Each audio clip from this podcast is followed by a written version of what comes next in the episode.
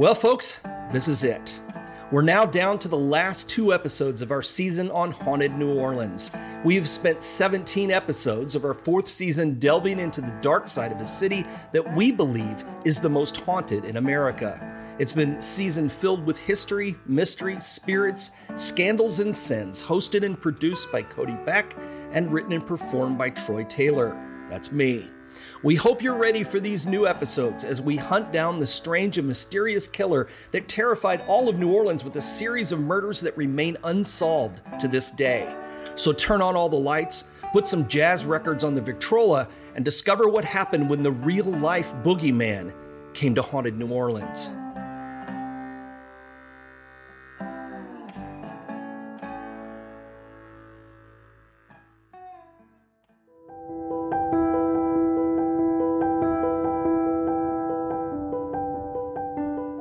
In 1918, New Orleans was becoming a different kind of town.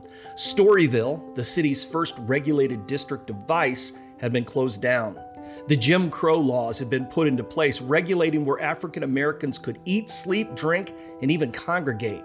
By closing Storyville and oppressing the black residents of the city, the reformers had also forced jazz music, what some called, quote, musical vice, underground. They wanted to be rid of it altogether. Well, needless to say, it didn't work since it went on to be hailed as the first truly American artwork, but they tried. The newspapers didn't approve of it, and judging from the unusually high number of letters sent in after editorials against jazz appeared in the papers, neither did most of the readership. The editor had referred to jazz as, quote, a departure from proper music. Of course, that's what made it great. But not to the city's privileged white elite. They saw jazz, vice, blackness in general, and don't forget the Italians that have been flooding into the city since the late 1800s, as forms of contamination. These things were all part of a New Orleans that found expression in crime, drunkenness, lewdness, and corruption. They were the social ills that reformers had been fighting an uphill battle against in the city for decades. And now, by 1918, it seemed the reformers had won. New Orleans' war against vice, like the Great War in Europe, appeared to be nearly at an end the city was poised to become a normal, orderly, Christian place that the reformers wanted it to be. Until that is, the appearance of a mysterious figure with an axe that would start a frenzy in New Orleans over murder and, of all things, jazz music. It was nothing like the city had seen before or since. That period of terror would last for more than a year. When darkness fell each night, New Orleans residents listened for every sound and nervously watched for every shadow. They opened their newspapers with their trembling hands each morning to see who'd been killed next. It seemed that no one in New Orleans was safe. And who knows, perhaps they weren't. On May 23, 1918, a crime occurred that detectives later told newspapers was, quote, one of the most gruesome in the annals of the New Orleans police. At 5 a.m. that morning, the bodies of Joseph and Catherine Maggio, Italian immigrants who ran a small grocery store were found sprawled across the bedroom and their living quarters behind the store. Both had been savagely attacked while they slept. Joseph was face up on the blood soaked bed. His skull had been slit open by the axe. Catherine was on the floor at his feet. Her skull had been nearly cut in two by an axe. Each victim's throat had also been cut. Maggio's own blood smeared straight razor was found on the floor nearby. The axe, as bloody as the razor, was found on the steps going out into the backyard. Murder suspects seemed plentiful. The store was located in the uptown neighborhood, a place of pine board shacks and empty lots. Until recent years, it had been a swamp, that now was a neighborhood of mostly Italians, a few other recent immigrants, and a few poor blacks who just couldn't afford to live anywhere else. It was a breeding ground for disease, squalor, and crime. Streetlights were unheard of, and even the slightest amount of rain turned the unpaved streets into rivers of muck that made it nearly impossible for the police wagons to travel to the crime scene. But the case, well, turned out to be anything but simple. The intruder had entered the home just before dawn. Using Joe's axe from the shed out back, he had used it to chisel out a panel in the back door and slip inside. He'd entered the kitchen, carried the axe down the short hallway to the bedroom, and used it, along with the razor, to murder the Maggios. It was easy to see how the killer had done it, but why? Robbery would seem to be the simplest motive, but nothing appeared to have been taken from the house. It was true that the grocer's small safe was open and empty, but more than $100 was found hidden underneath Joe's pillow, and on the dresser was a small pile of Catherine's jewelry, including several diamond rings. No thief would have been blind enough to have missed these things. Chief of Detectives George Long, an experienced investigator, came up with the first theory of the crime. His deductions put the blame on Andrew Maggio, Joe's younger brother, who lived in the other half of the grocery building. Andrew had been the one who discovered the bodies after allegedly strange sounds were heard coming from the other side of the wall. He'd gone into Joe and Catherine's bedroom and found Joe half out of bed but still alive. He called the police at once. Well, Andrew was a barber by profession, and police found a witness who claimed that several days earlier he'd been seen taking a straight razor home from work to sharpen it. Big deal. He was a barber. But based on this, and a neighbor who was probably the same witness who saw Andrew with the razor, said Andrew had been outside between 2 and 3 a.m. that morning. Well, the police, that was enough for them. They detained him for questioning. But there was a curious discovery made later that morning that seemed to exonerate the younger Maggio. Shortly before noon, as officers were canvassing the neighborhood, two detectives stumbled across a clue about a block away from the murder scene. Scrawled on the wooden planks of the sidewalk, they found a crude message written in chalk. The message read, quote, Mrs. Maggio is going to sit up tonight, just like Mrs. Toney. Well, it seemed such an odd clue until two of the more senior detectives on the squad raised a troubling possibility.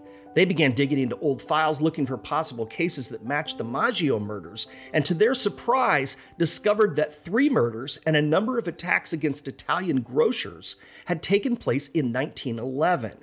The murders bore a striking resemblance to the Maggio crime, and then an axe had been used in each, and access to each home had been gained through a panel in the rear door.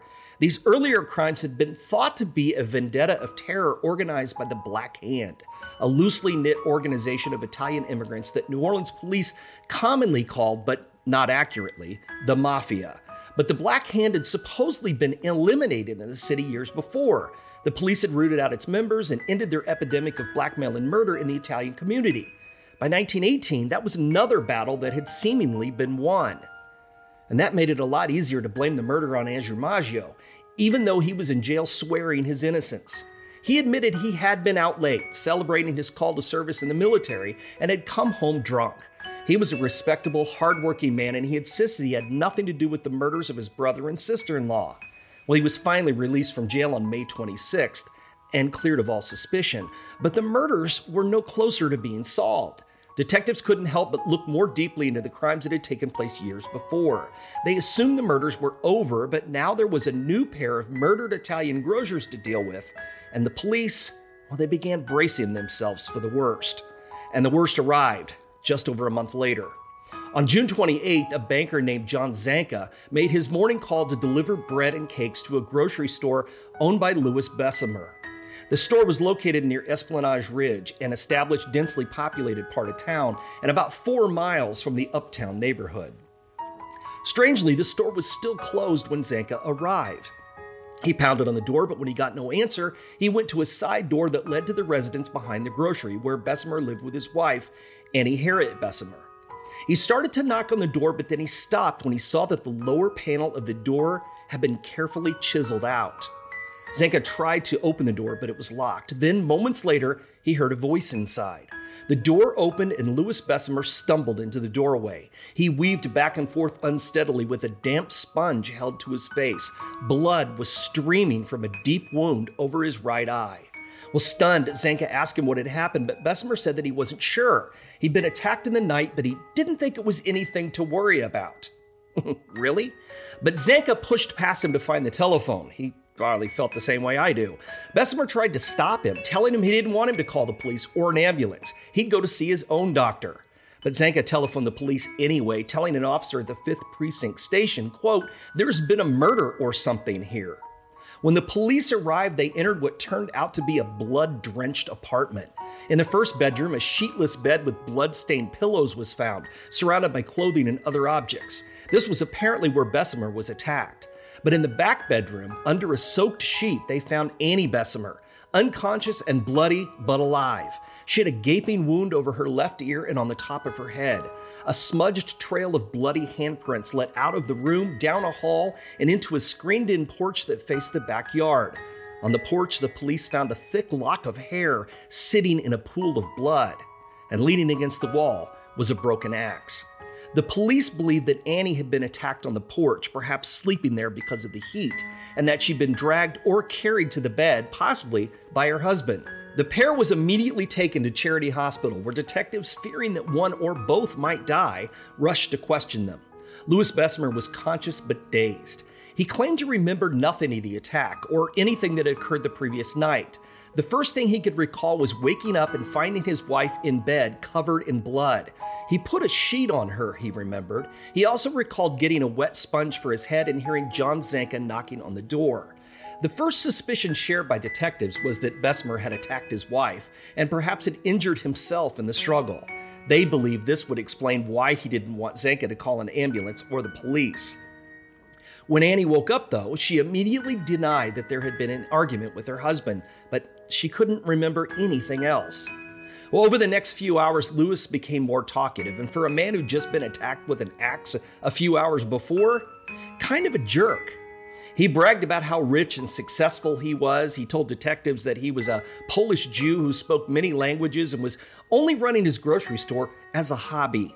He said that his doctor had recommended it as a change of pace to help him recover from a lifetime of overwork. He and his younger wife got along quite well, he said. He'd met her two years before in Fort Lauderdale, and they'd moved to New Orleans for a rest. Well, a detective asked him if he had any enemies or ruthless business competitors, and Besumer said yes some Italian grocers. He'd been undercutting them on prices. Well, detectives made a note of this, but didn't pursue the line of questioning any further. Well, not then at least. Eventually, Annie became more lucid too. When asked if she remembered being attacked on the porch, she paused for a moment and then said she thought she did. She also remembered finding someone inside of the grocery store early that morning. It was a mulatto man, she said, who asked her for a package of tobacco. When she told the man they didn't sell tobacco, he chased her. He followed her back through the store, across the hall to the residence, and out to the screened porch where he'd struck her with an axe. Well, that was all she could remember. Of course, this all turned out to be a fantasy, but at the moment, the police had something tangible to work with. By afternoon, officers had a suspect in custody. His name was Louis Aubuchon, a light skinned black man who had done a few odd jobs for the Besumers earlier in the week. Found at his mother's home near the store, he was asked about his whereabouts that morning. He claimed he'd been at the Poydras market since 1 a.m., but when witnesses denied this, he admitted he'd lied, but was evasive about why. Well, he was arrested and taken to the station. Even so, detectives were doubtful about Annie's story. Why was she working in the grocery store in her nightgown? Why didn't she call for help when she was being chased through the store by an axe wielding maniac? And why did no other merchant on the street see or hear anything since most of them were already open for the day? When asked all these questions, Annie became confused. She admitted that no black man had attacked her. Quote, If I'd said so before, I didn't know what I was saying, she told detectives. What a mess. Detectives were now faced with telling their supervisors they were going to have to release another suspect, just like Andrew Maggio, with no one to take his place. Police Superintendent Frank Mooney decided to keep reporters away from the victims until they could make progress in the case, but of course, this only caused wild speculation in the press. Well, by the weekend, the case had taken another bizarre turn. Annie had started to insinuate that it might have been her husband who'd attacked her, and worse, he might be a German spy.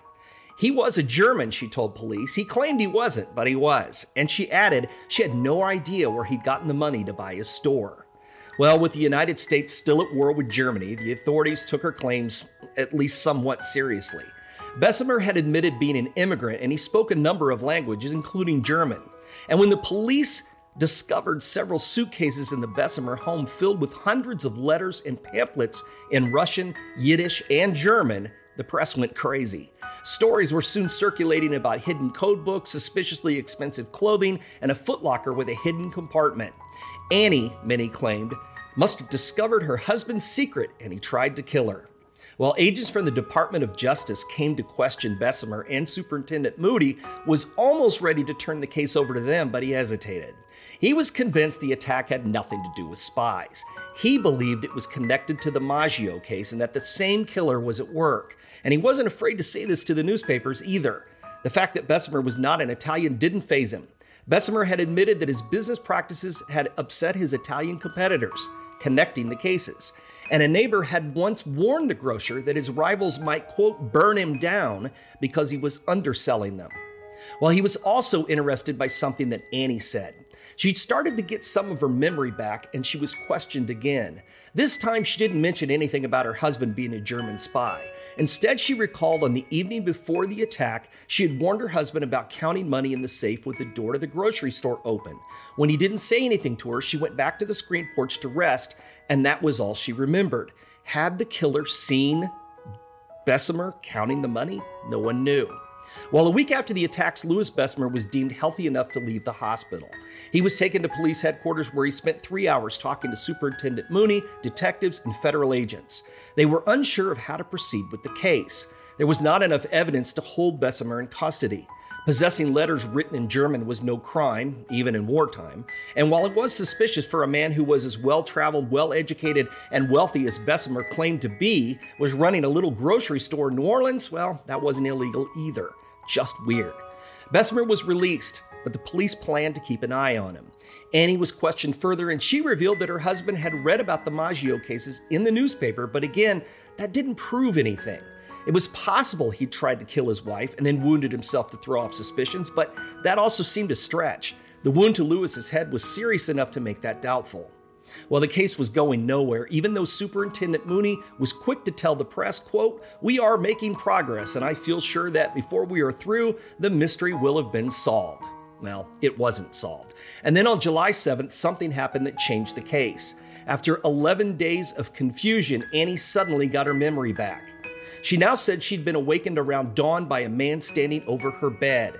She said that she told him to go away, but he made strange gestures that she couldn't understand and then hit her with an axe. She described the man as tall, heavy set, and white with dark hair. He was wearing a very dirty white shirt. The next thing she remembered was waking up on the screened porch in a pool of blood. She then recalled seeing a man's feet wearing black, heavy, laced up shoes like a laborer would wear. After that, well, nothing until the hospital. Detectives weren't sure how to take this story. It might be just another of Annie's wild tales. Reporters, though, they knew just the story they wanted to print. It was the same killer that attacked the Maggios, he was real, and he was loose in the city.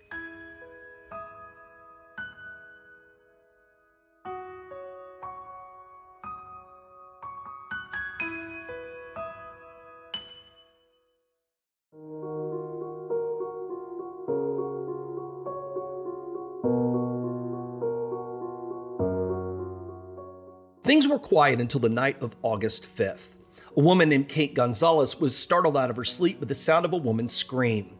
When she bolted up from her bed, she heard another scream, followed by the sound of a scuffle and breaking glass. The sound was coming from next door, the other half of their duplex on Elmira Street. That was where Kate's sister, Mary Schneider, lived with her husband and three young children. Kate knew that Mary was alone because her husband, Edward, worked the late shift. Well, Kate shook her husband awake and they rushed out into the street. Other neighbors, having heard the sounds, had started to gather and were standing there staring at the front door of the Schneider side of the house because it was standing wide open. Kate, her husband, and several neighbors entered the dark house. Inside, they found Mary, nine months pregnant, sprawled across the bed in a state of semi consciousness. There were bloody gashes on her head and face, and several of her teeth had been knocked out. They were lying in small pools of blood, which mixed with lamp oil on top of the bed sheets. The shattered lamp had been the source for the breaking glass that Kate had heard through the walls. Mary managed to say something about being attacked by a tall, heavy set man, but then fainted before she could say anything else. The police and an ambulance were called, and Mary was rushed to Charity Hospital and sent directly to the maternity ward in case she went into labor. Toward morning, Edward Schneider returned home from his job at the Southern Pacific docks to find his house in an uproar. He was asked by detectives to check to see if anything inside was missing. Well, a wardrobe in the bedroom had been broken open and six or seven dollars was missing from a top shelf. However, a small box that contained $102 of Edward's back pay had been sitting in plain sight and it was untouched. The police didn't immediately link the attack to the two earlier crimes, but the press did and were already asking questions. Detectives made the connection later that morning when they found a discarded hatchet in a yard near the cottage. Worse, when Edward checked his backyard shed to see if anything was missing from there, he found one object had disappeared his axe. Superintendent Mooney was forced to say he wasn't sure that it had been the axeman who struck Mary, but that the quote, finding of the hatchet and the disappearing of the axe is puzzling. Well, this was the first time that Mooney had referred to the perpetrator as the Axeman. It wouldn't be the last. Mooney didn't tell the press that his men had also found an earlier crime that matched the recent ones. In December 1917, six months before the Imaggio attack, a sleeping Italian grocer named Epifania Andolina had been attacked by a hatchet wielding man. The grocer survived, and the story hadn't made the papers at the time, which is the reason why most people don't consider it when they talk about the first attack by the Axeman. Well, the resemblance to the other attacks was eerie, though, because there'd been a panel chiseled out of the back door a lack of fingerprints, nothing was stolen, and the discarded weapon was found in a neighboring yard. It's probably why Mooney used the name the Axeman. He already knew they had a repeat killer on their hands. Luckily for Mary Schneider, her wounds turned out to be minor, and she successfully gave birth to a baby girl on the day after the attack. She had little memory of the incident. Well, in the meantime, the police investigation was a mess. Detectives told reporters they believed all the attacks were separate while the chief and other police officials believed they were hunting a serial axe murderer. This is an indication as to how disorganized and disordered the investigation was going to become, and likely the very reason why the murders and attacks were never solved. But for now, no matter what some detectives believed, the people of New Orleans seemed to believe the Axeman was real. Stories appeared in newspapers that reported on all night vigils being kept by shotgun toting fathers, watching over their sleeping families. A few stories linked murders that went back as far as 1910 to the quote, insane beast that was now stalking his prey in the city. If a man who had not been caught killing people eight years before was active again, it seemed New Orleans had a reason to panic. Then, during the early morning hours of August 10th, two teenage girls, Pauline and Mary Bruno, were awakened by the sound of strange noises coming from the bedroom next to theirs. They lived in a residence in the back of their mother's grocery store. Pauline later told the police, quote, I couldn't sleep well last night. I haven't slept well in a long time. Well, after that, she was awakened. She looked up, and there at the end of her bed was a big, heavy set man. Pauline added, quote, I screamed. My little sister screamed. We were horribly scared, and then he ran. The figure, which she thought was a white man but wasn't sure, disappeared, she said, quote, almost as if he had wings. Well, their uncle, Joseph Romano, had been sleeping in the next room. A moment later, he stumbled into the doorway of the girl's bedroom, holding his head with bloody hands. I've been hit, he said. Call an ambulance. Then he fell into a chair and passed out.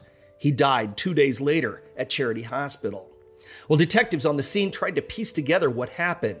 The intruder, with an axe taken from the backyard shed, had entered the house through a broken slat in the kitchen window. He'd apparently gathered Joe Romano's clothing from his room and carried it into the kitchen. He found his wallet in his pants and apparently took that with him. Then he returned to the bedroom and struck Romano several times with the axe, fracturing his skull. He may have planned to attack the girls next, but their screams possibly forced him to flee, dropping the axe in the backyard as he ran. Once again, robbery didn't seem to be the motive. Yes, he had taken Romano's wallet, just as he had taken other small things from other homes, but he left behind Romano's gold watch and a diamond ring, which had been on his dresser in plain sight. No fingerprints and no clues had been left behind. Superintendent Mooney assured the public that the police were going to get the quote axe wielding degenerate. Take this as gospel, he said in a statement. We're going to get him yet. I'm doing everything in my power to run down this murderous maniac. But the public really wasn't reassured. They wondered who was next. As one newspaper put it, quote, a literal reign of terror has swept through many quarters in New Orleans.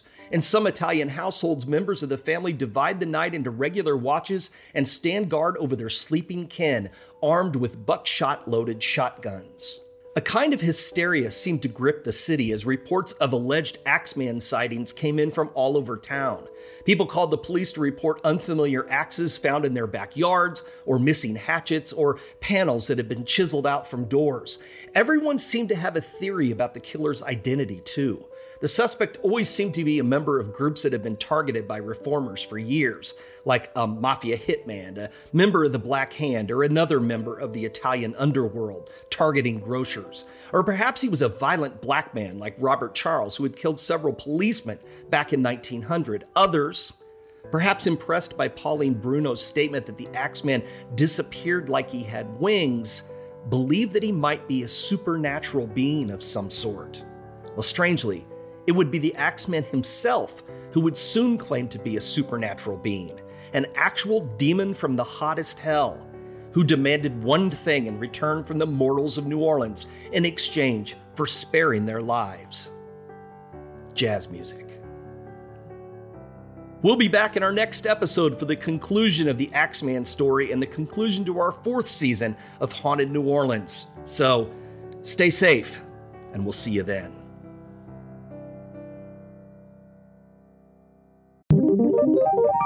Have you ever wanted to learn a new language? And I don't mean like spells or incantations to trap spirits, you weirdos. I mean like a new language that could help you start communicating with more people on this plane today. Then I need to tell you about Rosetta Stone. Look, you know the brand, you know the name. They have the expertise and a 30 year legacy, which makes them more qualified than ever to help you learn a new language today. They've helped millions of people build the fluency and confidence to speak new languages. Now, this is the part where Troy would tell me that I made some kind of grammatical error, but he's not here right now, so, like, I don't know, it's like speaking tongues. Rosetta Stone focuses on speaking practice for real life scenarios to get you ready for real conversations with real people. Or maybe you can even learn how to use some different types of Ouija boards. I don't know. Either way, Rosetta Stone can help you learn faster and retain your new language better. Honestly, Rosetta Stone really would have come in handy for season 4 of New Orleans because I know we butchered some of those French names and I apologize once again. Now, you all know I have a 9 to 5 job when I'm not at the podcast factory, and Rosetta Stone actually helped me not make a total fool out of myself while I was in Brazil interviewing celebrities. Obrigado. And now I want to help you. So don't put off learning that new language. There's no better time than right now to get started. For a very limited time, American Hauntings podcast listeners can get Rosetta Stone's lifetime membership for 50% off. Visit rosettastone.com slash today. That's 50% off unlimited access to 25 language courses for the rest of your life. Redeem your 50% off at rosettastone.com slash today today. Rosetta Stone, how language is learned. Wait, by the way, Troy, like where do words come from? Hey, no, don't, don't, don't, walk away. Oh, Troy, where do words? There's one thing that the American Hauntings podcast knows about, and that's mothers. We featured a lot of great mothers in a lot of our episodes Pearl Curran, Julia Lemp, Sarah Moore, Marie Laveau, Jayne Mansfield, Tamsen Donner, Delphine Lalaurie, Belle Gunness. Okay, maybe leave out those last two. But what I'm saying is that with Mother's Day coming soon, you need a truly special gift for your mom because, well, she's not Belle Gunness. So let me tell you about mylifeinabook.com. It's a unique service that literally turns your mom's life story into a book. So here's how it works. Every week, mylifeinabook.com will send your mom a question in her email, the same way she sends you questions about your dating life or when you plan to give her grandkids. Anyway, these can be pre written questions about her life or any custom questions that you want to ask. She replies by either typing in the answers or by recording her own voice. Then, mylifeinabook.com compiles all her responses into a keepsake book. And they can create an audiobook that uses her voice recordings, preserving her voice and her stories forever. As anyone who doesn't have their mom around anymore can tell you, having your mother's stories about growing up, being a kid, and overcoming life's challenges will be something that you and your kids will treasure. And let's be honest, your mom has given you a lifetime of stories. This is your chance to give her a very cool way to share them. Honestly, I decided to try this out for myself and I sent it to my mom, and she's not exactly a whiz at computers, but she still found it really easy to use. My mom might have had a little more unusual childhood than a lot of mothers do, so I'm really glad to have this. And I think you'll be glad to give one to your mother too. So check out mylifeinabook.com and use the code HAUNTINGS at checkout for 10% off. Create an unforgettable gift for your mom this Mother's Day. That's mylifeinabook.com and use the code HAUNTINGS for 10% off today.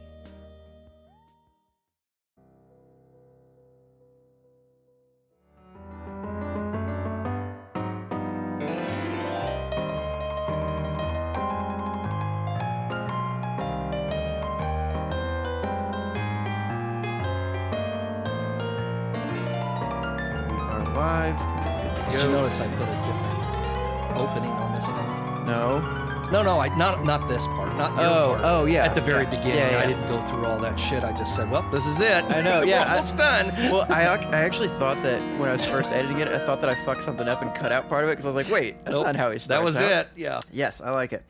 Um, okay. We're ready? I'm ready. All right. Thanks for tuning in to the American Hauntings Podcast, the show where we discuss history, hauntings, legends, lore, and the dark side of American history. We are now nearing the end of season four of the podcast, Haunted New Orleans. This is pretty much the end. This is pretty much the end. I'm your co-host Cody Beck, and that other voice you hear is my co-host, author, historian, crime buff, and the founder of American Hauntings, Troy Taylor. Yep, we're here.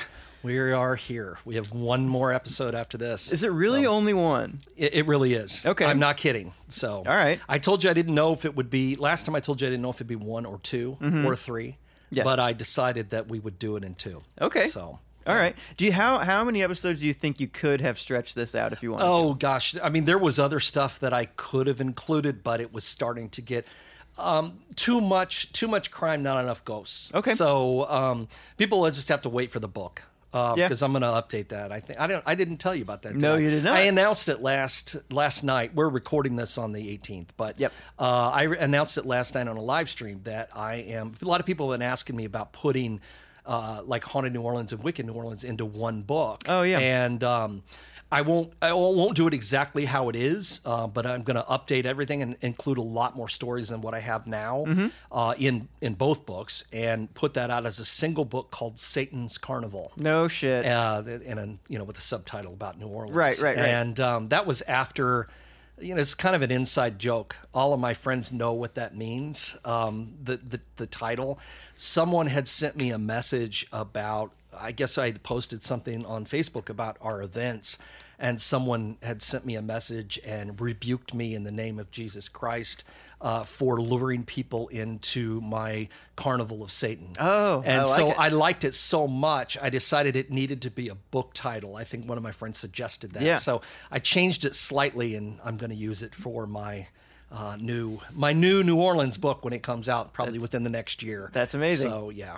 I might have to make that a shirt. I know, right? Once it, yeah, when the book comes out, we'll have to make it a shirt. We did, we should do a boneyard shirt Yeah? because that book is sold like crazy. Really? Oh, yeah, I- okay, I- the which I've been really glad. I mean, I I've done a lot of stuff during the quarantine, and uh, 'cause it gave, just gave me tons of free time to write because Mm-hmm. as we're recording this this is tonight is going to be the first public event i've done since the middle of march You, you think you're gonna be rusty? so no, I don't think so because I've been doing the live streams and Ah, stuff. So true. it's it's kept me uh, it's Sharp. kept me going. Yeah, and and it's been a lot of fun and it's been a nice way to interact with people that we wouldn't have gotten to do that otherwise Right. obviously so and now we've also set up now we turn that into a system where um, a lot of people can sort of attend the events that don't live in the area Mm-hmm. because we've had a lot i mean we have a lot of a lot of people Open who up. are yeah who are, are, are into this stuff that are that follow the website and stuff that are all over the country and now they can kind of attend the events too because i mean i've been doing several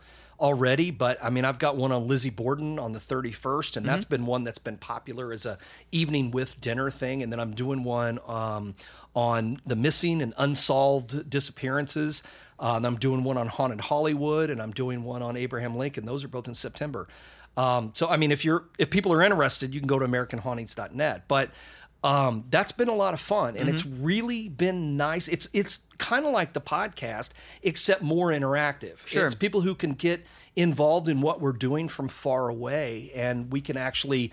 Um, with these live streams, we can talk back to them at the same time, Right, in which real has been pretty cool. So, um, yeah. Anyway, so tonight's the first one back. I lost my train of thought. No, it's cool. So, What- what- ha- So can you can you tell people that might be concerned how, how are we changing things up for these well, new events? We have stuff? changed things up because we've moved the event to the Best Western premiere.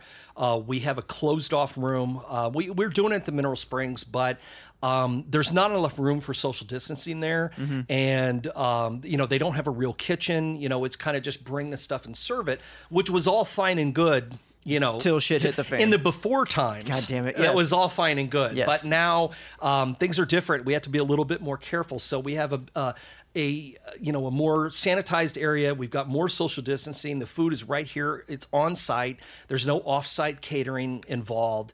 And uh, it gives us, um, and actually, this time of year, I was at the Mineral Springs today, and as Dave and Donna at It's Raining Zen will tell you, it's hot there. I bet. So it's gonna be nice and cool here, and um, it's gonna be nice. And so we're, you know, everybody has to adjust. We all have to adjust and look out for each other. Um, that's what something we've been pushing since March is looking out for each other. And uh, our together in spirit thing. That's why we did those shirts, and we're working on a new one. Um, Okay. Because you know it's it's getting closer to the fall, and it's time for a, another together in spirit shirt. Although we're actually being able to get together a little bit more than we used to, uh, as long as we're careful. You know, and Yep. we are we have ramped things up uh, as far as caution and safety and that kind of thing so um, you know same way with the walking tours and things we're you know a little hesitant on some in some of our locations about some of the tours but like in alton you know um, we've got plenty of room to social distance. We've cut down the number of people on the tours and it gives people a chance to get out of the house man Mm-hmm. Yeah, right, right. um, and then i think that is desperately needed for all of us Yep. really so Yeah, I've seen some of the things uh, y'all are posting, and yeah, you need to get out of the house a little bit more. Come, come hang out, really. and let's socialize. yeah you, you need some social contact Right. trust me right. Oh, um, anyway, the Boneyard book. That's Oh, what we were talking Yeah, ta- about. We should do a T-shirt on that. Kind Yeah. some kind of cool graveyard. I'm- thing. I'm curious- But yeah, the book has done really, really well, and I'm I'm super grateful to everybody Mm-hmm. and thankful for how much interest they've taken in it. And um, you know, we uh, we've been doing uh, we we have. To, to get this book out the way that we wanted to, we're actually we're using two different printers. Yeah. one's a lot faster than the other, and uh, the books are the same. You can't tell the difference, but Sure. in such a way that it's kind of encouraged me to use more with this other faster printer. Mm-hmm. Um, it's enabled us to get the books out on time and get them in people's hands. Right. So it's you know some things are slowed down. The supply lines are tough in Yeah. some things, and you know we were doing really great at the beginning of all this with the speed, and then things kind of bogged down. Yeah. But so we just found another way. We just kept working at it. That, and I guess that's kind of what I was trying to say is that we've all adjusted to this stuff. Sure. And we're still adjusting, and uh, it's been really great. People have been patient with us and have really worked with us to make those adjustments. Mm-hmm. And I mean, we've got we really have a great bunch of people. I mean, you know, the squeaky wheel always gets the grease. You know? Sure. So you've always got those handful of people who just won't get it through their head that, you know, no matter what's happening, we're still in the middle of a pandemic. So Right, right. things are gonna be weird. And, you know, we just we live with the weird. I mean, we're we're used to Mm-hmm. Yeah, we're weird. used to being weird Right. and adapting to weird. So, you know, it's um it, I think it's been easier for people like us than it has been for Joe Blow off the street. Sure. I, I really do think so because most of us are antisocial anyway. I know I am. I, I don't, you know, I'm okay with not spending lots of time one on one with people. I, I, Right, I was great at the beginning of this thing, and you know, I enjoy you know people, but. At, at a six foot distance, awesome. I know. You know, Right. So no, I'm, I'm kidding. No, we have I great people, but I think that a lot of people like us have adjusted to this better Yep. than other people have. Yeah, and I think a lot of our people too, um, like people have been ordering shirts from AmericanHauntingsClothing.com, and um, Yeah. that was held up for a while. And I'm assuming. I'm assuming because the warehouse probably didn't have people going in there. We, we do fulfillment out of South Carolina, I think, and almost everybody was very understanding Yeah. and cool. Yeah. And you know, thanks for being patient with that. But yeah, we're just we're rolling with the punches, just like anybody else. And. I try to wear my morbid curious shirt as often as I can. Yes, so I love it. I try to wear it when I'm doing, um, talks and things online. So Yes. people always ask me where to get it, and then I tell them just go to our clothing store. Cody will get it for I've you. been I've been wearing It's a great shirt. I, I love it. And ye- yesterday I was wearing uh, the shirt that I got from the Museum of Death in New Orleans. Oh, yeah, we yeah, there. yeah. And it's like um, it's Ed Gein on the front, and it's like a tarot card looking thing. But the back, Mm-hmm. ju- but the back it says uh, "Death is everywhere." It's like D I E, and I always forget that the, my back of my shirt just says "die." yeah, and I, I just wear it out like what? I'm not even not even thinking about Yeah, it. But yeah. um, something I I did tell you about this, I think, but we recently crossed 800,000 downloads Cool. and 800 iTunes reviews. And yeah, I'm, I'm going to pat us on the back a little bit Yeah. because just think about it, dude. When we started this shit, like, I thought, okay, if we got like eight listens, I'd I be know. like, Every time amazing." somebody says, "Oh man, I love the podcast," I start at the beginning. I always go, "I promise Uh, yeah. it gets better." Right, right. Every time, I never fail. Well, we have the unique position where it sounded great in the beginning, but we didn't know what we were doing. Yeah. And then we started to know what we were doing, but the sound quality went down. so bad. And then it's kind of like fluctuated through there. But I feel like It's gotten gonna- better. Yeah, it's got a much- finally gotten a little better, except for that one episode a couple of weeks ago. But other than that, it's Uh, bad, when shit hit the fan, because it, it's all because of this white piece right Man, that I know. see I fucking see it. dongle. Yeah, you got this new laptop, and we thought, man, this is going to be great. I know. This new Apple laptop, and then we forget that you know there's so many things that an Apple needs. Yeah, so to this- do things, and so we didn't have it, and we tried to Do it on we the tried to work it and, around the um, best way we could, and it yeah. it thanks for sticking with us. Yeah, us, we but- appreciate it, you guys. but it was a little rough. You know, it was. But Oh, we'll, let's dive into some positive feedback about the show real quick. We have a couple uh, listener reviews that I wanted to, to mention. So this first one is from um Ma- Magely. I, I don't know. you always try. I to know. Get, I don't know why you do. I know. Uh, it's titled "Amazing and Informative." Uh, such a, such a good podcast, especially if you're a history buff like me. I love the dynamic between the hosts and their humor. I enjoy the h- historical aspect and the paranormal side of the show. Thank you. That that's just that summed it real, right Yeah. up right there. I appreciate it. Uh, this next one's from Ashwee, 1983. It says best ever. I love this podcast. Keeps me occupied at work, but gives me knowledge at the same time. I love stories, especially the New Orleans ones. Keep up the amazing work, guys. Well, thank you very much. Um, two more real quick. This one, this the name is the Roadrunner Person Man. Um, it's just titled "Pleasantly Surprised." that just started listening on a recommendation. I'm a parent. Uh, I'm on a paranormal team as a senior investigator in Rochester, Minnesota. I was afraid of listening because every group has different beliefs. Big example is orbs. But I had a four-hour drive um, along to WI, Wisconsin, I guess, Yeah. and and decided to try it out. Uh, oh my goodness, so happy I checked it out. Your beliefs on investigations, proof, history, debunking orbs, etc. are 99% the same as us. The biggest thing that surprised me about ghost hunting was loving the history part of it. Love how this combines with the legend stories and debunking. Currently on season two, episode five. Thank you. Can't wait to continue listening. That's awesome. Um, and then this last one is from Stitched Panda. Don't know what that is, but uh, it's titled "Love the Show."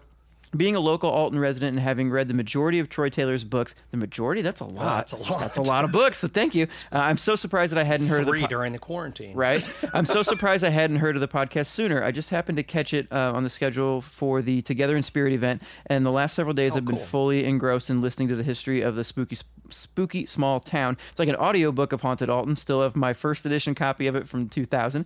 Uh, the Hartford Castle or Lakeview Castle was by far my favorite episode because I remember my uncle telling me a story once about him and his buddies getting completely smashed and trying to steal one of the stone mastiffs on the property in the early 70s. Keep up the great uh, job, and I look forward to catching up and learning more haunted histories.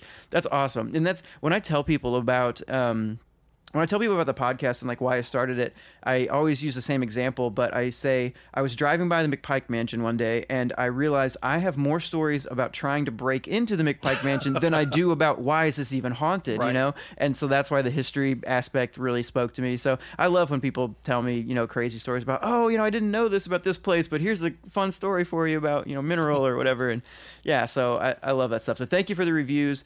Um, keep keep leaving them. I'll read the my yeah, favorites we, on we there. always appreciate the reviews, um, even the ones that sometimes just don't get the show. Yes, uh, or like just the uh, like- yeah, or ju- or are just mean. But everybody, I, I've noticed that everyone gets those. But Yeah. um, like the people who you know, some guy was mad because I interrupt Cody.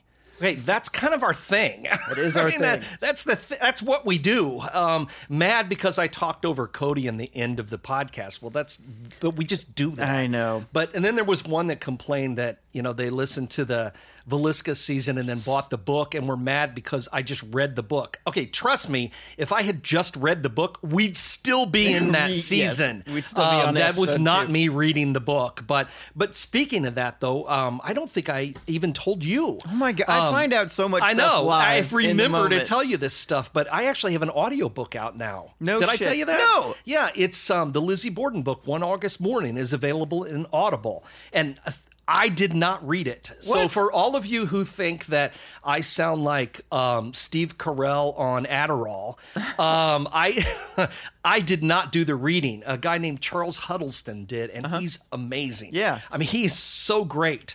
Uh, but yeah, it's available in Audible, and he's going to do some more. So I'll finally have some audiobooks. Wow. People ask all the time, and this is my my first completed audiobook. How, how do you So- feel about that? I f- I, feel. Oh, it's I, great. I, would, I wasn't going to do it. You know, I wasn't well, going to I, do it. but I would think because okay, I'm, I would never get through it. You listen Well, to the yes, things I read, true. And you have have, to clean up all the stuff. But I and I would. It, it would take so much time. I feel like with with you and your personality though, I feel like you wouldn't want to give that up to somebody else. I feel like you'd Oh want that. man, no, no, you No? you got to hear him do it. Yeah? I mean, Okay. it's It's it's awesome. I yeah, we could play a snippet from it, but I because I own the rights to it. Maybe in our next episode, I can put one in right here Put if a piece. Yeah, um, if you want to stick something in there, Okay. uh, put it right here.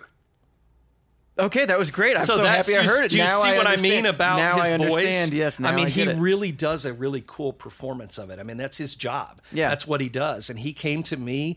And uh, I listened to his samples, and I'm like, "Oh, dude, this Uh-huh. got is that perfect. voice, huh? This is perfect." So, anyway, but there's there's gonna be more coming. He's gonna do some more. He said so, but he's you know busy. He's got other projects too. Uh, but so if you've been looking for one of my audiobooks, that's what's available now. Is one August morning, and it's in the Audible store. That's awesome. Yeah, Okay, we'll have to check that out.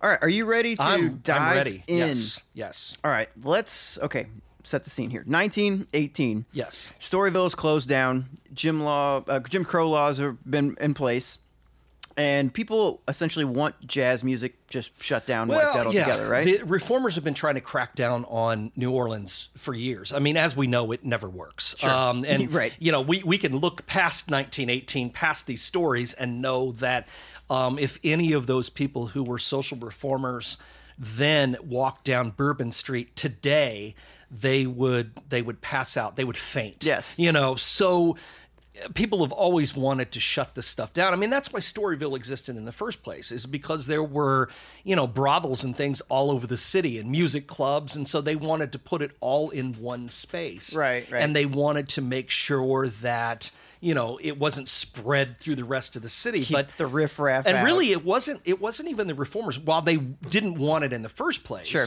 It wasn't the city government that closed Storyville, it was the United States government because it was too close to the naval base. Right, right, right. And so that's why it got shut down. And um, but they were thrilled to find it gone. You know, you know, uh, black people put in their place. You know, they couldn't go here, they couldn't go there. Right. And uh, jazz music, which was you know the the worst of of all of these things, they had to get all of this stuff contained. Yep. And so they really felt like they were they were winning Yep, at this yeah, point. yeah, a bunch of white people get They were making New Orleans great again, Yes. as far as they were concerned. Oh my gosh, that's a phrase. Somebody should use that. Anyway, Yeah. uh, the city was poised to become a normal, orderly Christian place that reformers wanted it to be. But no, then shit hits the fan. So let's go to May 23rd, 1918. The bodies of Joseph and Catherine Maggio, am I Yes. pronouncing that right, were found sprawled across the, uh, their bedroom. Both of their skulls had been crushed and their throats were slit. Uh, they'd lived in a not great neighborhood, and um, a panel had been carved in their door, uh, out in their door, essentially to get in. The motive is not robbery because there's stuff left out that somebody would take. But here's the thing. Yeah. Um, and this becomes more apparent as more murders take place, but we might as well talk about it Sure. as we go. Uh, for whatever reason, this killer takes something. Yeah, right. You know, like a it's souvenir like, trophy. right, like a trophy um, of some sort. You know, whether it's four or five dollars, or it's Joe Romano's wallet, Yeah. or it's always some little thing that probably would not have been missed, except for the fact that there were survivors in many of the cases, and right. they realized things were gone. Right. Uh, But he leaves a bunch but of he, But he money, leaves jewelry. the money and jewelry and all this stuff behind. Yeah. So robbery obviously isn't the motive. Sure. Right. Yeah. But yeah, we still have guy collecting souvenirs and trophies and things. So Chief of Detectives George Long develops a theory that uh, the brother uh, Andrew Maggio was to blame. Uh, but then later that that falls apart. But later that morning, a block away, they find a note in chalk and it says Mrs. Maggio is going to sit up tonight just like Mrs. Toney, and that strikes a chord with people. The police start digging in. They find similar murders from 1911 uh, that they initially thought had been done by the Black Hand, and Andrew is eventually released. So this is interesting to me because, like, I feel like okay, killers now will leave a calling card or something behind, or see themselves on the news and all this. But this guy probably I don't know. You, you leave something a couple blocks away. You have to wait a few days to see if it pops in the paper, Right. Or well, if they even catch you know, on. and then we're looking at this, you know, a hundred years in the future. Sure. We're looking at it in hindsight, and you know, my guess would be if I had to really dig into this, and we're we're we're presenting this um, kind of as it happens in 1918. Yeah. As it turns out later, we discovered there was actually a murder that happened in December of, of 1917 um, that was probably the same killer. Mm-hmm. Yeah. And that's something that in some of the things I've written about this, I go into more detail, but I'm trying to keep this so that our story moves forward. Right. Right. Right. There's a good chance this guy was the same one who was committing these murders and these attacks on Italian grocers back in 19, 1911. So seven years prior. So, but we've you know we've got a seven eight year gap here, and what was he doing? You think? It's hard to say. Um, you know, I I've dug into that, and that's why I thought we might go three episodes of this instead of 2 Mm-hmm. is because I thought about getting into those early ones, but um, it's it's it's one of those things where you you can pile on too much Sure. for a podcast, in my opinion. Yeah, yeah. I mean, if we were doing a whole podcast on the Axemen in New Orleans, we'd want to get into every single thing and every you know every bit of Italian prejudice and and kidnappings and Sure. uh, mobsters and Black the Hand and, mafia yeah. and the Black Hand, everything combined in this. But um, that's why I thought, well, we could I'd refer to it and we could talk about a little bit Yeah, more yeah. without getting into the minutia. But my guess is that he did commit those same murders. And there may have been more of a reason behind it. It's hard to say. It's, you know, the, the coverage in 1911 was so sparse, kind of like the 1917 attacks Yeah, yeah. were so sparse that it's really hard to build too much. But the 1911 murders were pretty close, and uh, uh, Mrs. Toney, her husband, was one of the victims. Mm-hmm. And my guess is he was trying to point to the police because, as we'll find out, this guy did love to, uh, like a Jack the Ripper type killer, love to get attention Zodiac from the police. something, Right, yeah. exactly. And so he probably wanted things tied together. And during that time, he was probably either in jail Right. or as of some town. have suggested, you know, traveling somewhere, or he could have been in an insane asylum too, because you got sent away for that for a lot more reasons back then than you do today. But you know, we could probably, you know, we could probably tie this into some other murders that have taken place. I was wondering. I would not, because these are completely different types of murders. The the mo in these murders are all the same. Mm-hmm. Yeah. Um, and as they are with the um, the the murders I wrote about with the the murders, the sac- Church of Sacrifice murders, and that victim of the Axe Fiends book. Mm-hmm. Um, those happened in Louisiana and Texas, but they happened back around 1911, around this same time Yeah. that this was going on. But they're completely separate, as you and I were talking about before this even started.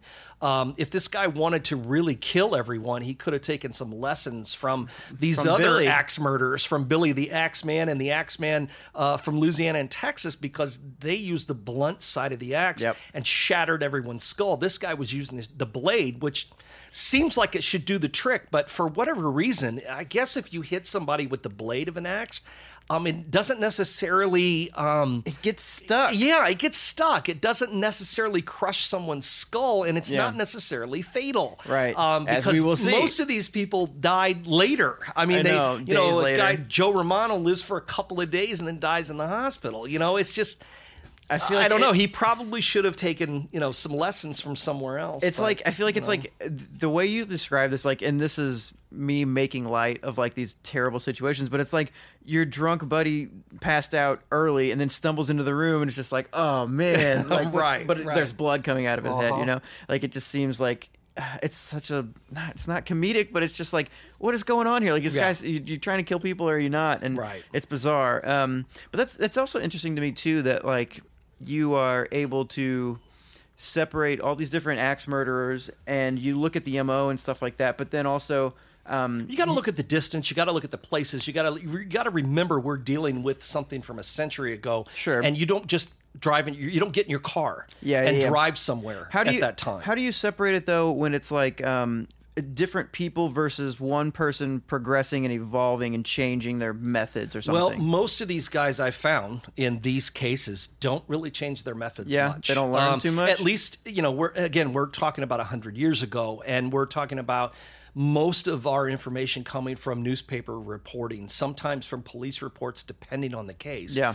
Um, but you find that the you know the mo matches almost identical and they just don't really change this guy doesn't i mean throughout this episode and, and as you'll find in the next episode his methods don't really change he does the same thing every time he went through a window once, maybe yeah, instead of yeah, a door. instead of a door because maybe they didn't have the same type of door, Right, you know. right. But he always takes one little thing. He uses the sharp side of an axe.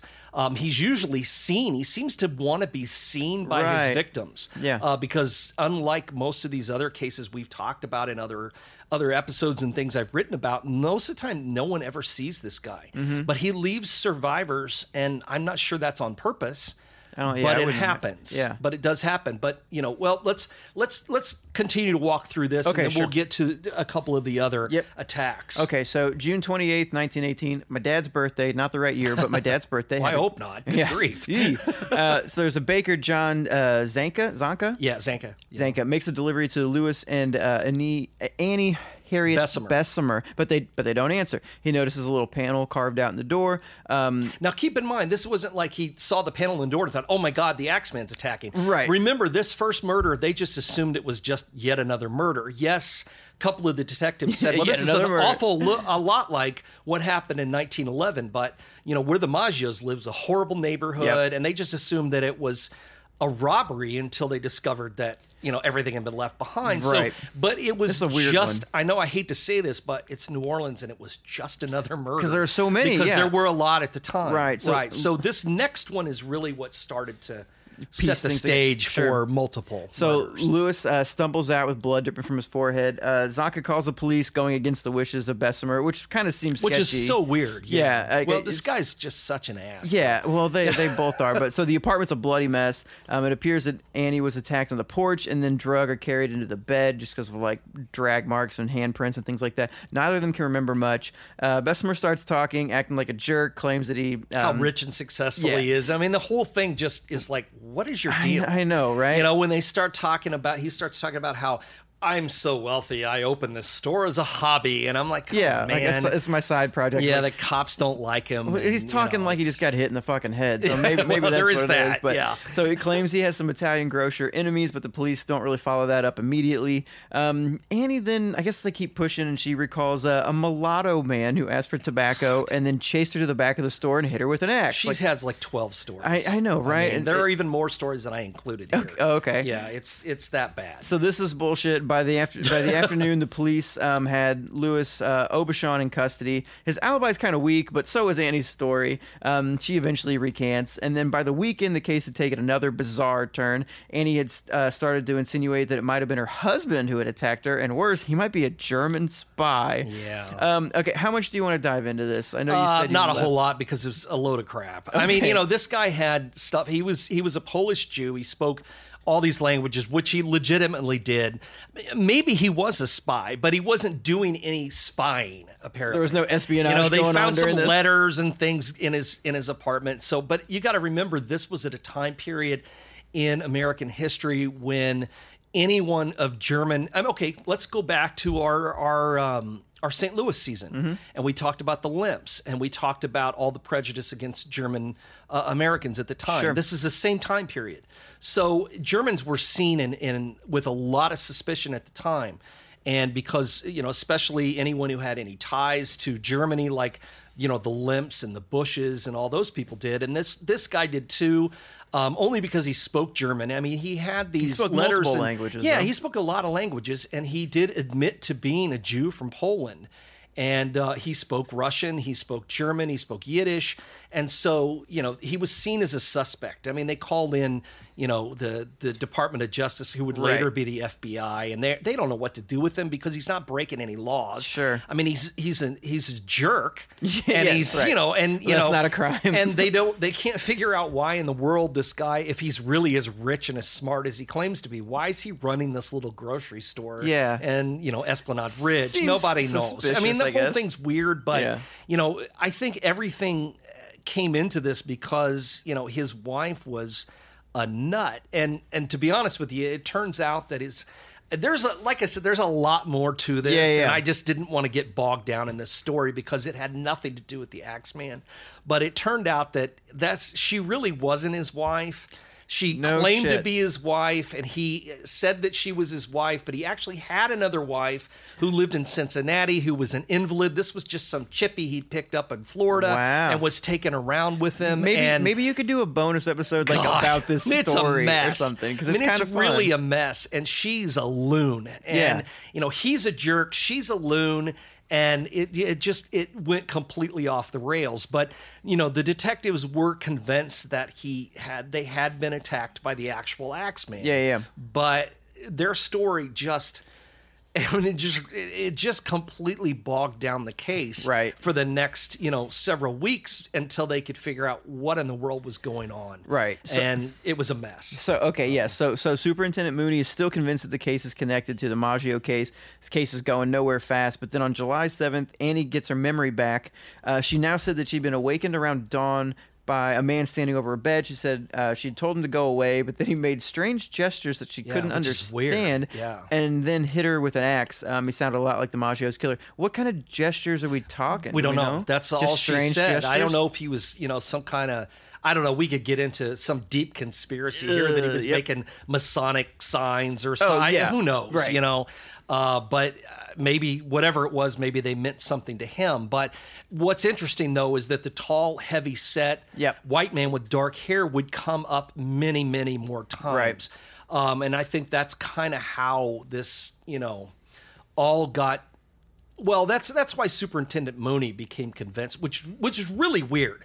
This this whole thing is so backward in this case because well, normally it's not the superintendent who's the one going around going, "Oh, we got a serial killer on our hands." You know, they want to shut that up. It's usually detectives, and this time Uh, it was okay. reversed. The detectives, you know, probably because it would have been more work to them, or they would have lost the case. More I don't know. This the police force in New Orleans at the time was a lot like every other police force in the country. They're nothing like what we're Yeah. familiar with. Sure. I mean, these were a guy, bunch of guys who, as we talked about before, usually police officers in the early 1900s were one step away from being criminals. Yeah, yeah. You know, it's just kind of like the in the old west. Did that most of the change? marshals and well, the marshals Hey. and the deputies and the sheriffs and things were, you know, usually former outlaws Yeah, yeah. who had decided to put on a star because it was a steady job. You want to keep a gun? Here you Wyatt. Earp, you know, and his brothers, they all, you know, were on the other side of the law at least part of their careers. And so these these weren't a lot of guys known for their uh, detective prowess, Sure. you know. So these guys just didn't want to believe it was the same killer, but Superintendent Mooney was convinced that it was, Mm-hmm. and so were a lot of the higher ups in the department. I mean, we we're just getting to that right now, but um, What what's a superintendent in that like position rank? rank? How's that? Um, He would be kind that- of the chief of police. Okay, Uh, okay. Well, I think at the time the superintendent was the top job, so I guess he'd be the police commissioner. Okay. Slash chief, uh, police chief. Okay. I mean, he was the top man in the department. Got it. And he'd only, and that's kind of an interesting story too. But we'd have to. Again, Three um, there's all this. I know all this minutia. I didn't want to get a whole other episode explaining who he Yeah. was, but he. By the time the Maggios were murdered, he'd only been on the job a few months. He'd Oh, taken over for a very corrupt uh, police superintendent before him in the job, and he was trying to make you know make his bones as far as this being this honest, upstanding policeman. Yeah. And um, so he's doing his best. He really is. This is not a guy who, you know, we, we're not looking, he wasn't covering anything up. He was really, I mean, I, I, I use some of his quotes because they're ridiculous, but Yep. he was Oh, we're gonna get trying his best. He's he doing really what he was. can with what he has. Yeah, he really was. Right. So- Okay. So August 5th, Kate Gonzalez is uh, woken up by her neighbors screaming and some glass breaking. The neighbors were her sister, uh, Mary Schneider, And her husband. and her husband Edward, and their three children. They found Mary, who's nine months pregnant, sprawled out across the bed with pools of blood and some of her teeth missing. Yeah. Again, the motive did not appear to be robbery. The police didn't necessarily link the crimes, but the press sure as fuck did. Yeah, oh, yeah, Um, right away. And then Superintendent Mooney was forced to say that he wasn't sure uh, if it had been the Axeman who struck Mary, but that the quote finding of the hatchet and disappearance of the axe is puzzling. Right. So it's the exact same motive as the other murders. Again, um, when Edward came home from work, who, you know, it's not like you, you know, somebody's going to call him on his cell phone Right. at the Southern Pacific docks and say, hey, I need you to come home. Your wife's been in an accident. everything's We're just going to have to wait till he gets home. so he walks in, he finds the police everywhere. Her, his sister in law and brother in law are there. Your and wife's nine months pregnant yeah, exactly. or whatever. And like, she's on, at the hospital getting ready to give birth because of the shock. She got teeth missing. She's been hacked in the face. Uh, but Fucking and so he goes through he goes through the house and finds that only a handful of dollars, six or seven dollars was missing, and right underneath it he'd been they'd been saving money, Yeah. hundred and two dollars, which was really good money in New Orleans in nineteen eighteen. I'd take 102 and it was right now. Yeah, it was sitting there in a box in plain sight, and the, whoever the killer was didn't bother with it. It only took the only took the souvenir. yeah, it's so. But then found that his axe was missing from the backyard shed. This time, the killer didn't leave it behind, but he Mm-hmm. did leave a hatchet in the yard, uh, but took the axe with him. Oh, okay, okay, so that's different. So yeah, they, they found a, a hatchet in the yard, but they don't know what. I'm not sure they knew which weapon he'd used, Uh-huh. but I think it was later determined that he hit her with the axe, but he may have picked up both. it's interesting. Uh, at, at one time. I feel like he, he probably just tossed the axe somewhere and they just never found it, right? Probably. Yeah, most likely. That's what I would imagine. likely. So Mooney didn't tell the press uh, that in December 1917, six months before the Maggio attack, sleeping Italian grocer Right. named Alfina uh, Andolina had been attacked by a hatchet-wielding man. That's what we kind of alluded to earlier. Mary ends up surviving and gives birth. Um, in this quote, in the meantime, the police investigation was a mess. Detectives told reporters that they believed all the attacks were separate, while the chief and other police officials believed they were hunting a serial axe murderer. There is an indication as to how disordered, or this is an indication as to how disordered and disorganized the investigation was to become, and likely a good reason as to why the murders and attacks were never solved. Same problem we've run into with Yep. other cases we've talked about. And I found it interesting that Mooney uh, immediately picked up and used the name the Axeman. Yeah. Um, the reason he, I, I believe, this is my belief, Mm-hmm. is that the reason he did this is because just a few years before the Axeman that I wrote about in Victims of the Axe Fiend, Yep. Um, in Louisiana and in Texas was referred to in every newspaper report, and there are tons of them. I've got a file that's about four inches thick Yeah. of all these newspaper articles about that Axeman, and so you know it was a terminology that people really didn't use back then, but somebody used it for that guy, and then you know, and Billy, but that was completely far away. Right. You know, there's not. I I don't think that probably most people knew anything about those Midwest murders at the time. Yeah. uh, Villisca and all that, or very little. I And mean, it did make you? the newspapers, but Yeah. you know, locally, this this killer from you know a few years before was known all over Louisiana and Texas. I mean, it, none of it was that far from New Orleans. So he picked up the name the Axeman and started using it, and Mm-hmm. that's. That's where I think this killer got his name was from the other Axeman, not Sure. the same person. Interesting. Uh, but I, I know he. I'm, I'm positive. I mean, in my theory, that's Yeah. where he got the name. Well, something we were talking about earlier that I kind of wanted to revisit, and I don't know what you would know about this, but do like just because of the way my brain works and the fact that I'm not a serial killer, uh, that's, of- that's of course is what a serial plus, killer. yeah. Yes. Um, do, Good to know. Do serial killers like? Is it not a thing to learn and adapt and grow your kind of? Oh, I, uh, yeah, I think um, I think that which which is the reason why these these three murders that we or these three attacks that Mm-hmm. we've talked about, uh, because we did have survivors in a couple of them. These three attacks we've talked about were very similar, and yet. You know, he left no clues behind. This isn't the first time he'd done it. Right. Um, normally, you, you when you have your first murder, usually that's when things are a little sloppy and they Sure. fine tune. That these being so close to the same mo in each one Mm-hmm. leads me to believe that he was involved in those 19 and for whatever reason Took was missing for a few years. Yeah. So That's interesting. Uh, what's that? Uh, that Ted Bundy quote where he's like, "The first time you do it, like your hands are shaking, and like by the twentieth time, like you forget where you put the knife or the wrench or whatever. Yeah, you know? probably, Yeah. So it's yeah. just like, yeah, it's just like well, second yeah, look at look at Gacy. You know, I mean, he got away with it for so That long. crawl and space, the man. crawl space Had to right. smell so and, bad. Yeah, and then he finally realized when he had, ran out of room in the crawl space, he started dumping them in the river, and that's when he got caught. That's when you get caught. That's how it always happens. Uh, that's why I don't. That's why I don't trust clowns. Um, okay, Yeah. so August tenth, uh, Pauline and Mary Bruno were awakened by strange noises in the next bedroom. They, they see a large man at the foot of the bed. They scream. He But it- runs. also interesting in Yeah, yeah, this is that this is the third attack Mm-hmm. that is connected to Italian grocers. oh, okay, yeah, yeah. Um, you had the Maggios who were Italian grocers. You had the Besumer case who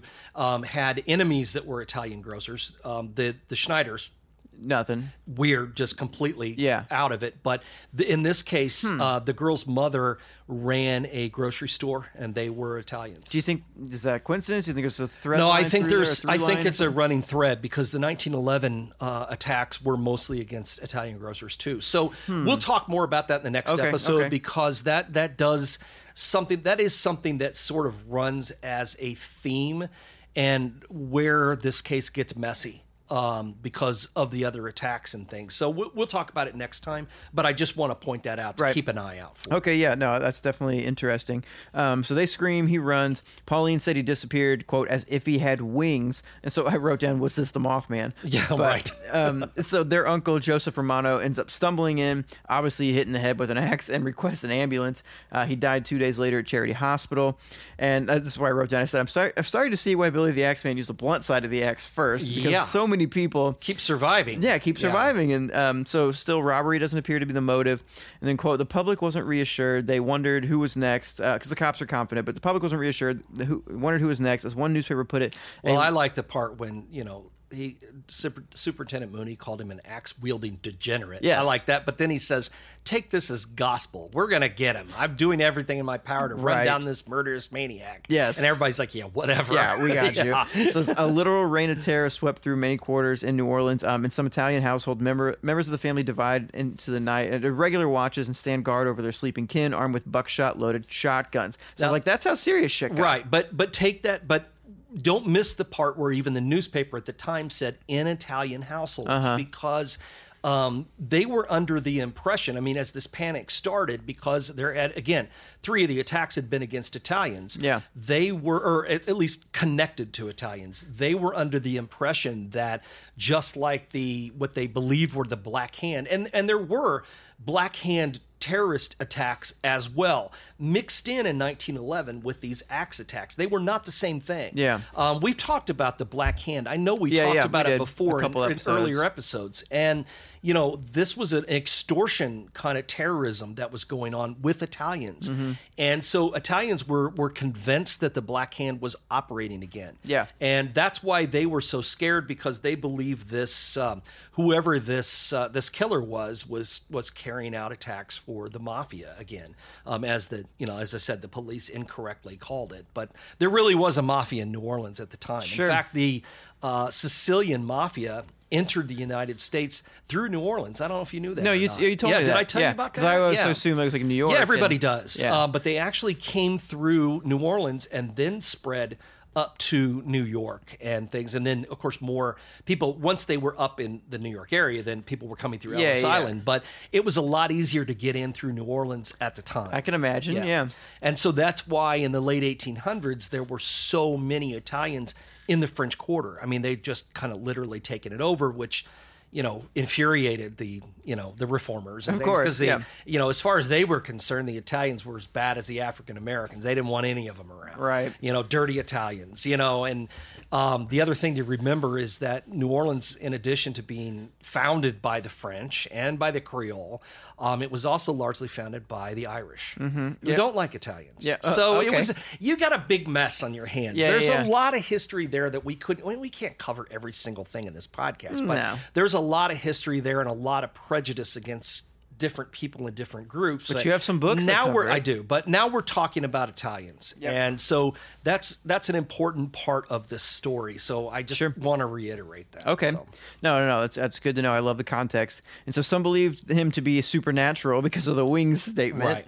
Uh, it quote, strangely, it would be the Axeman himself who would soon claim to be a supernatural being, an actual demon from the hottest hell. That's a quote Who, dem- him. who demanded one thing in return uh, from the mortals of New Orleans in exchange for sparing their lives jazz music. Yeah, yeah. that's Mm, and why I love this story I so much. It's just it's so ridiculous and it gets even more ridiculous before it's over. Yes. I mean there's a lot more blood to come, but there's Hell yeah. also jazz music to Yeah, come. what- yeah. And and it's just crazy. Um I've got, you know, I've got some of the. Oh no, no, we're gonna wait. Yeah, we're gonna I, wait. I'm gonna. I don't want to spoil it. I'm gonna talk to. We will talk about it in the next And episode. yes, So we're gonna pick up on the jazz music in the next We will. episode and the season finale of yeah, Haunted the New season Orleans. finale. Yep. Awesome. All right. Well, it's now time for our Ghostwriter segment. If you have a question or comment about the world of the macabre or jazz, email us Or at American jazz. Hauntings I'm not sure I can answer it, but we could try. at gmail.com. Okay, this first one comes to us from Eric, and it says, Hello, I wanted to start off by saying I love the podcast, and if it weren't for the pandemic, I would have bought tickets and, uh, to come to attend the conference for the very first time this year. I also wanted to ask Troy for his opinion on the Jenny Wade house in Gettysburg. When I was a kid, my family and I went to visit the battlefield in town many times, as my father, brother, and I are American Civil War buffs.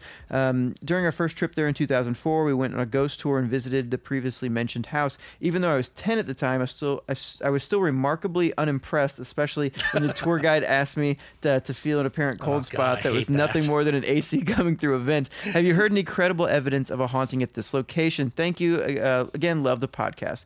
W- uh, what do you think about this house?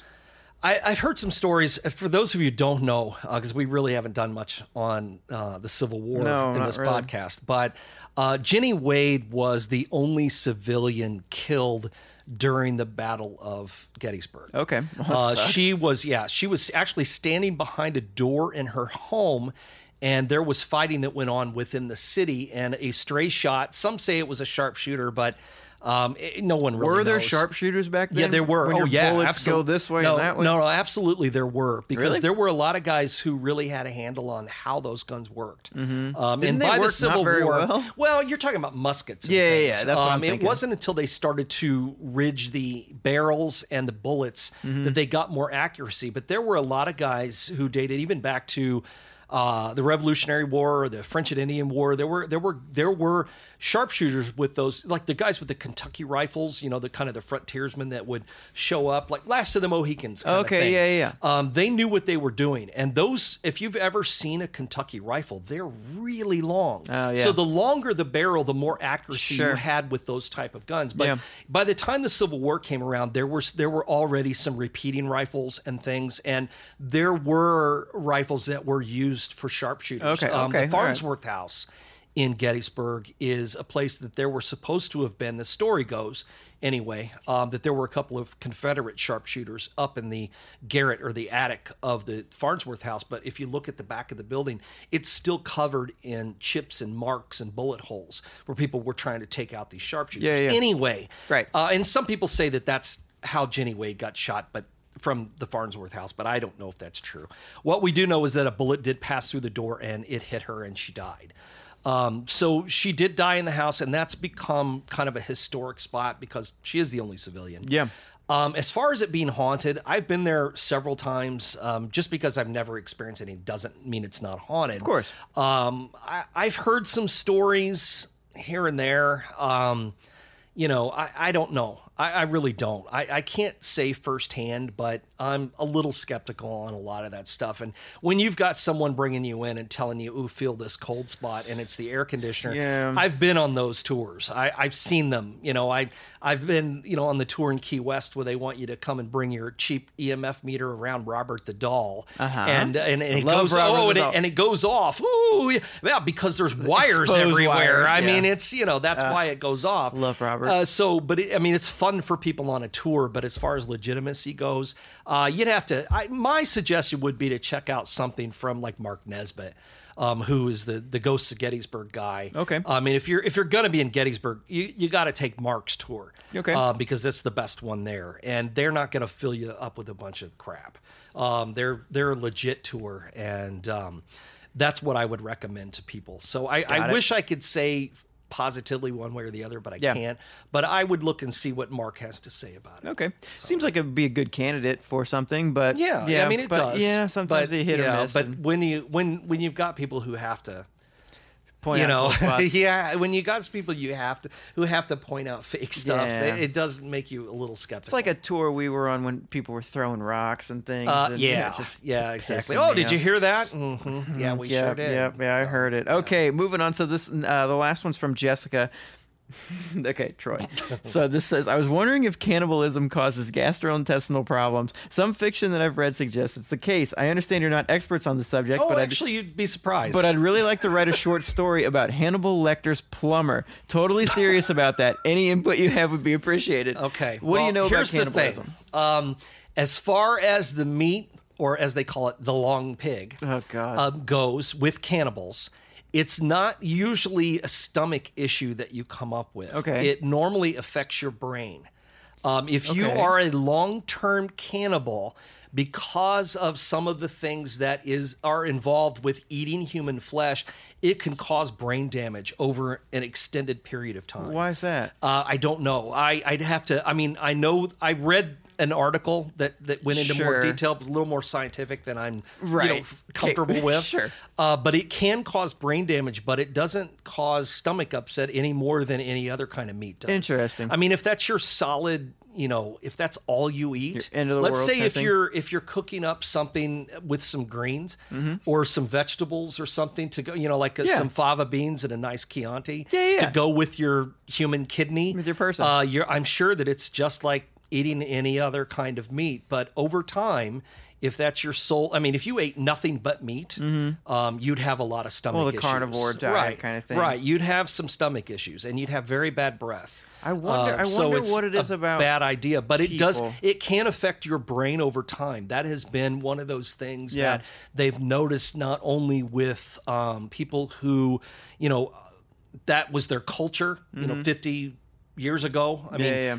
In some islands in some parts of the South Pacific, Sure. I mean, cannibalism is still a thing.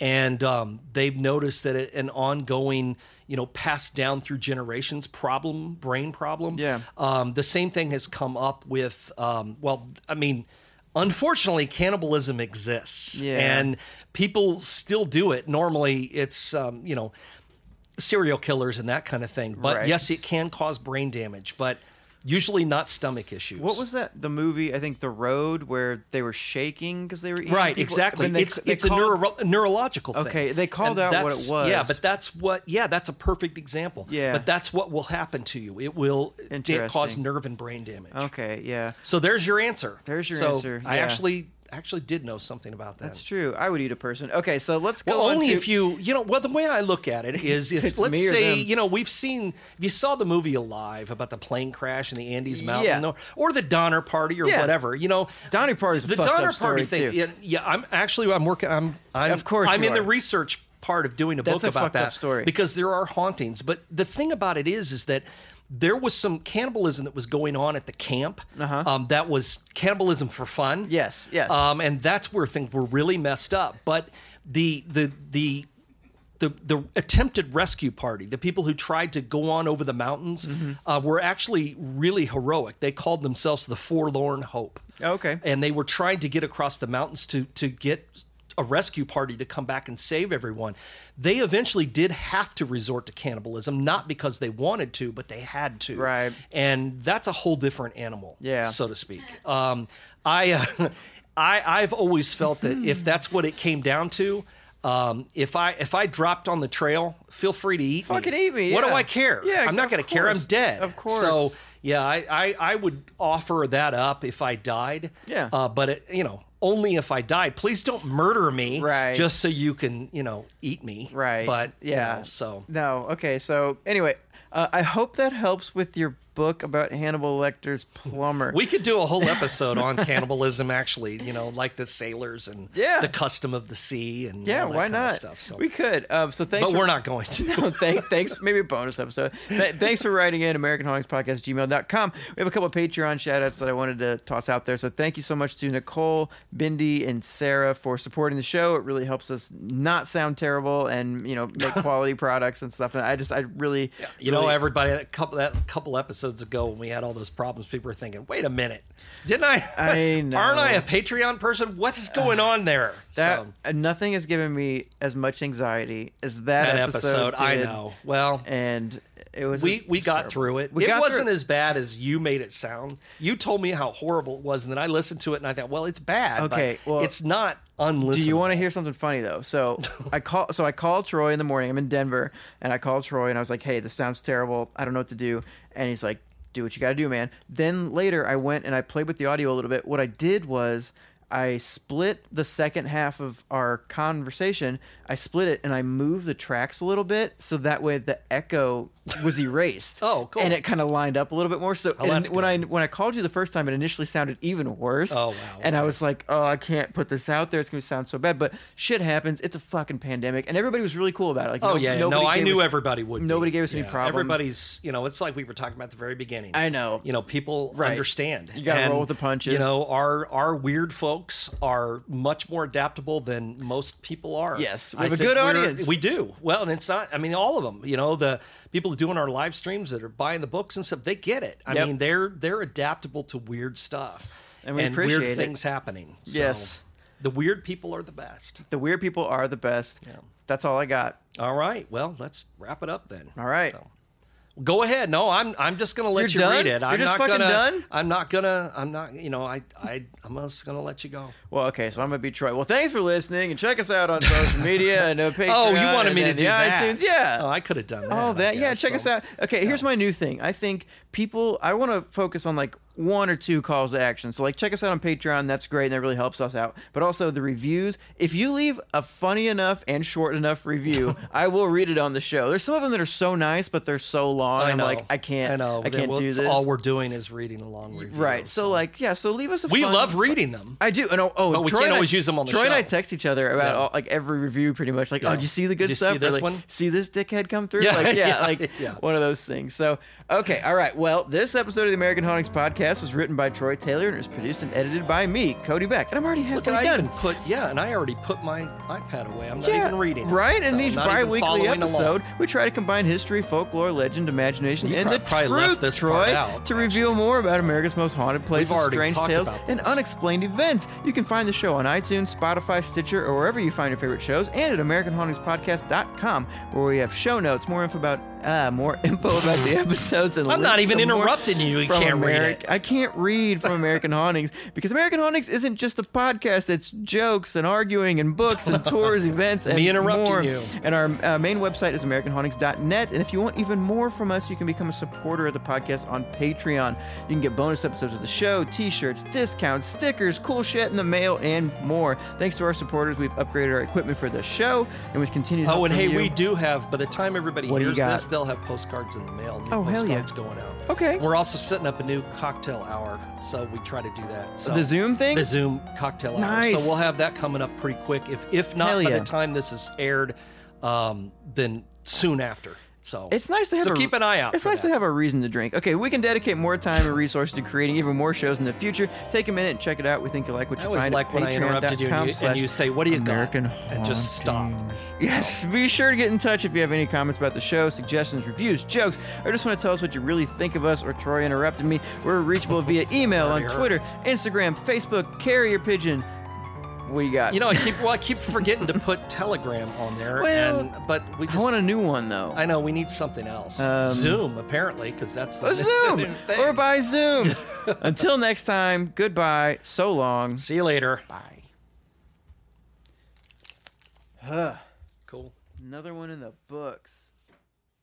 We're gonna do the other one next week. Hi, Lisa.